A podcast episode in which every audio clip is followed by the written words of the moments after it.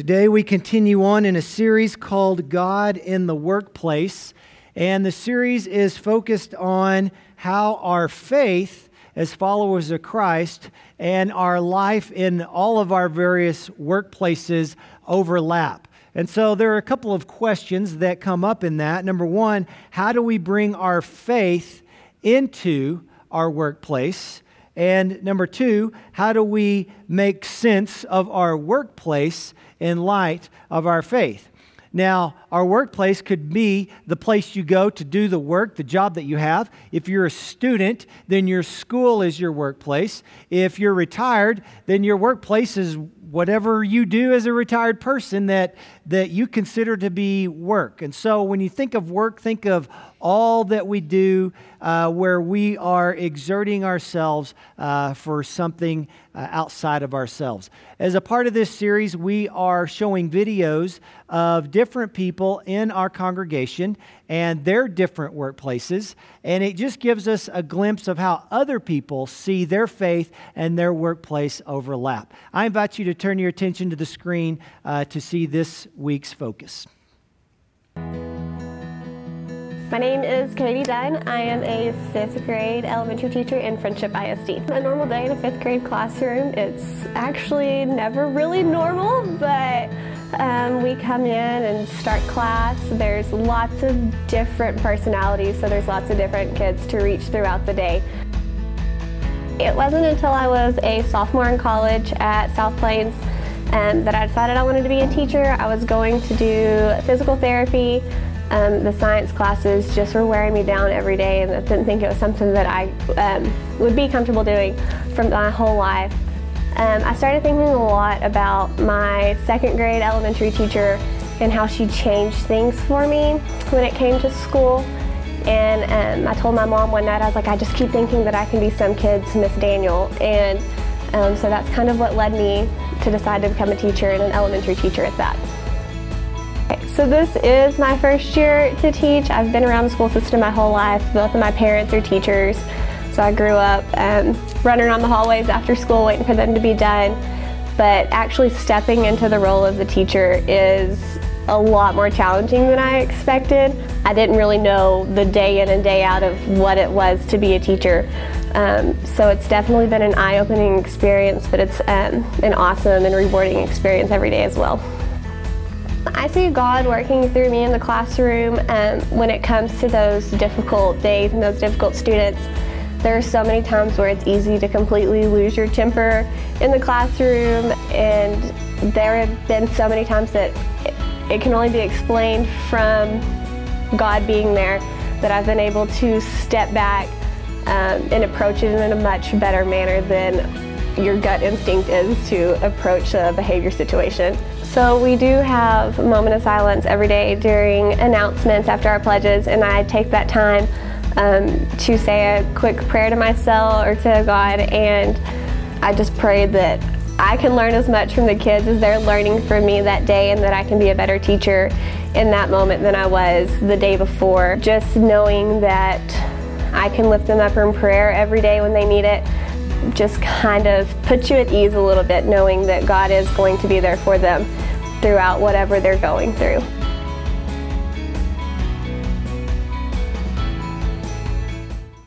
Katie goes to our 9:30 service. Has been coming here for several years now. It's a joy to be able to uh, interview her and be there in her workplace. And lo and behold, if it's not Teachers Appreciation Week this week, so if you know a teacher, would you express your appreciation to that teacher in whatever way you feel so led? Teachers are absolutely integral uh, just to the function of society.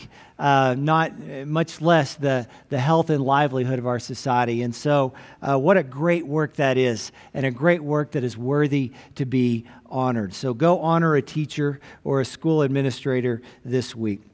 So, as I was saying last week, we were looking at Genesis chapter 1, and this series is really every sermon is somewhat built on the one before. So, you can always go back, and I encourage you to go back and listen to previous ser- sermons if you were not able to uh, be here last Sunday. You can do that at fumc.com. uh, slash sermons, or you can also just do that uh, through our podcast. On the inside of your bulletin, at the very bottom of the left side of the page, are instructions on how to subscribe to our podcast. So you can do that, and you can stay up with what is going on in this series as it kind of builds upon itself. Last week we looked at Genesis chapter 1, and Genesis chapter 1 is God creating all things. And God creating all things, according to the Bible, is God's very work. God has been working from the beginning. What that means is work is good. Work is good. Okay, let's say it together. One, two, three. Work is good. Let's do it one more time just in case we weren't listening to ourselves. One, two, three. Work is good. Okay? So work is ultimately good. And then God creates humans in his image. And what that means is that he created humans to rule over the work that God started. So that means we were made to work, okay? So we're going to say this I was made to work. Are you ready? One, two, three. I was made to work. Let's do it one more time. I was made to work. Now, for some of y'all, that's easy. Y'all love your work. Some of us, we love our work just a little too much, maybe.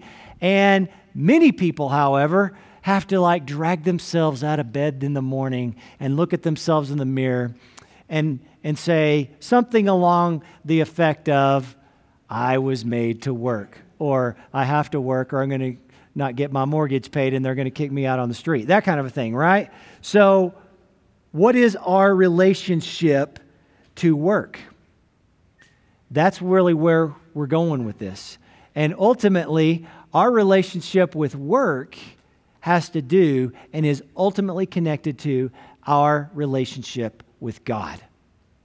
Your relationship with God and your relationship with work are inseparable. Today, we continue on in Genesis chapter 2. And Genesis chapter 2 tells a little bit different story of how things began. God goes and forms out of the dust of the ground a man. And he breathes into that man the breath of life. And then God comes over here and he plants this garden of trees that bear fruit. And, and he causes the trees to come out of the ground. And then God takes the man and he says, I have made you to take care of this garden. So he puts the man right in the middle of the garden in order to till it and to keep it. God then commands the man, You may eat of any tree but the tree of the knowledge of good and evil you are not to eat. What we have here is the very first boss to employee relationship, the first command, the first mission, the first work. God is the boss, Adam is the employee. And God gives him a command. You can take you can eat of anything but that one. Till this till this garden. Take care of it. Then God looks around and says, This guy can't handle all this on his own. This guy's going to need some help, right, ladies? He's going to need a little help. So he says, I'm going to create a partner for him who will come alongside him and tend to this garden with him. And so God creates woman. And man and woman are there, and their first purpose is to work this garden together. What we have here is the first co worker relationship. Okay? The first two human beings to be created are the first two co workers to ever exist. And everything so far is working well. The scripture says in the end of Genesis chapter 2 that they were naked and not ashamed. They were naked and they were not ashamed. Now, I want to just put a pause button right here. Okay? Because Genesis chapter 1 and 2 are two of the most pure chapters in all of the Bible. After Genesis chapter 2, once, once we cross that line, we can, never, we can never go back. Okay? Once we cross that line, it gets really messy. So let's just pause and acknowledge for a moment that what we have is a perfect working environment where the boss has given a command. He said, enjoy this, take care of this, and everybody is working well.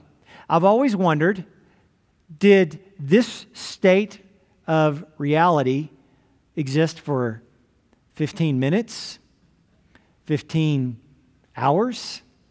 Was all well in the world for 15 months or 15 years? We don't have any perspective of time, but we do know that for a while that all was right.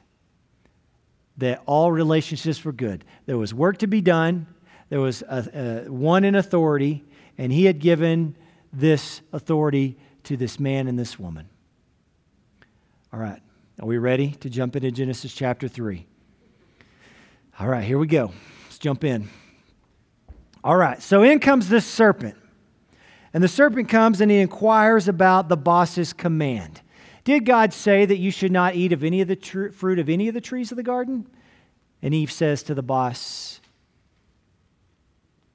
the boss uh, says to the serpent, the boss says that we can eat of any tree but that one. And then the serpent proceeds to say, the boss is not giving you the full truth.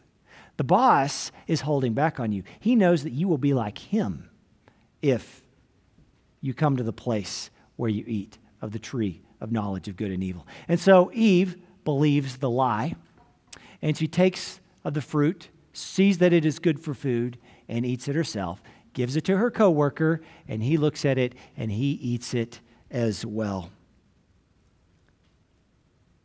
Immediately, their eyes are open and they realize, I'm naked. I am ashamed. And so they take fig leaves and they cover each other with fig leaves in order to protect themselves and hide themselves from the shame that they feel from one another. And then they hear the boss walking in the garden. And what do they do? For the first time, they hide from the boss. This is the first time in all of work history where a coworker says, The boss is coming, get to work, or hide under your desk. This is it right here. We've been doing it ever since. We've been resisting authority ever since. The boss comes, says, Where are you? Adam says, Well, I was naked, so I was afraid. And the boss says, Who told you that you were naked? And thus we have entered into a world that we can't ever get back, at least for now. There is a sense of separation. There is separation between the coworkers as they cover up themselves and there's separation from the boss as they are hiding from the boss now. They're afraid of the boss, whereas they weren't afraid before. Something grave has happened here in Genesis chapter 3. From this point on, sin and corruption and separation has pervaded every single workplace since.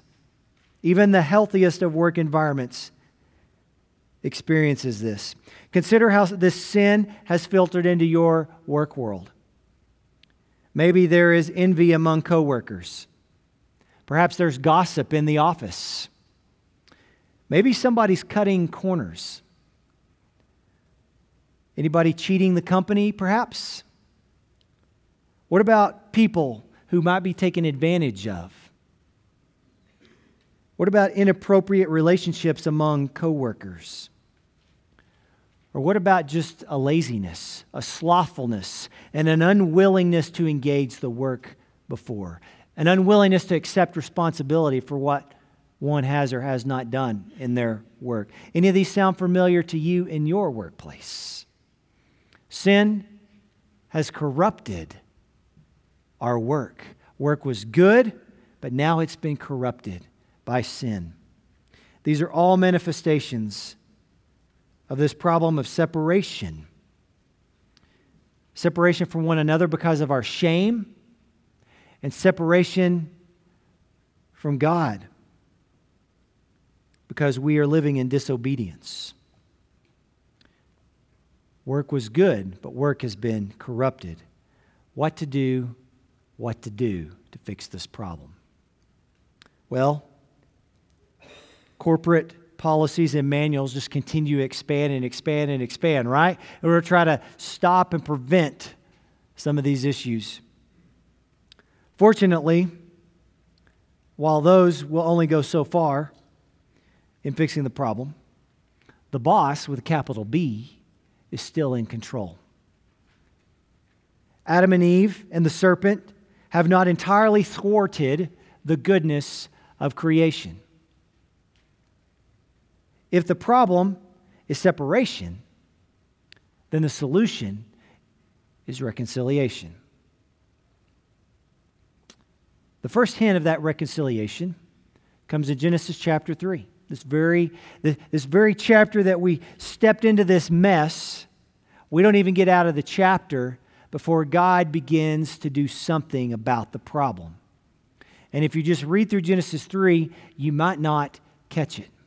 But it's in Genesis 3, verse 21. And it says, And the Lord God made garments of skins for the man and for his wife and clothed them. That's it. What does that imply?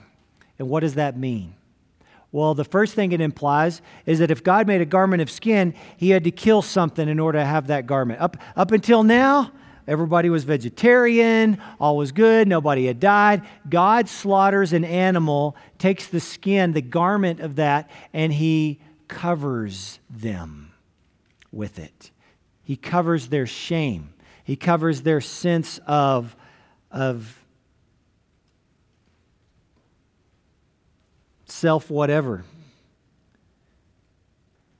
And then, before removing them from the garden, this is a promise that, that blood has been shed, and that blood that has been shed is, is a promise of something to happen, and that the covering of the shameful self is also a promise.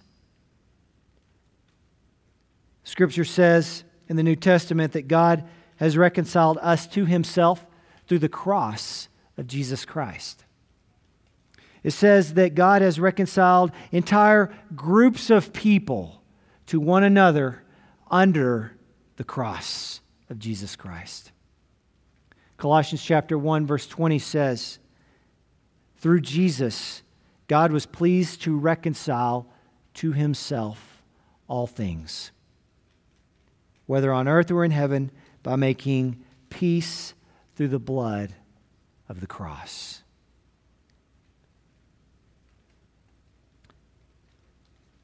Do you know that Romans crucified people while they were naked? A Roman crucifixion was intended not just to kill somebody, but to absolutely humiliate them, to shame them, to send a message to the rest of the world this is what happens when you mess with Rome. You won't just die, but you will die a very painful, humiliating death. It is one of the most dehumanizing institutions in the history of humankind. Adam and Eve were naked. And they realized that they were ashamed. Jesus, though he was fully obedient to the boss, though he complied with every command, Jesus was naked. And it wasn't his own shame, because he had no shame, but it was the shame of the world hung on that cross with him. Your shame and my shame. All of our insecurities right there, dying on a cross with Jesus. He's taken on the sin of the world and the shame of the world.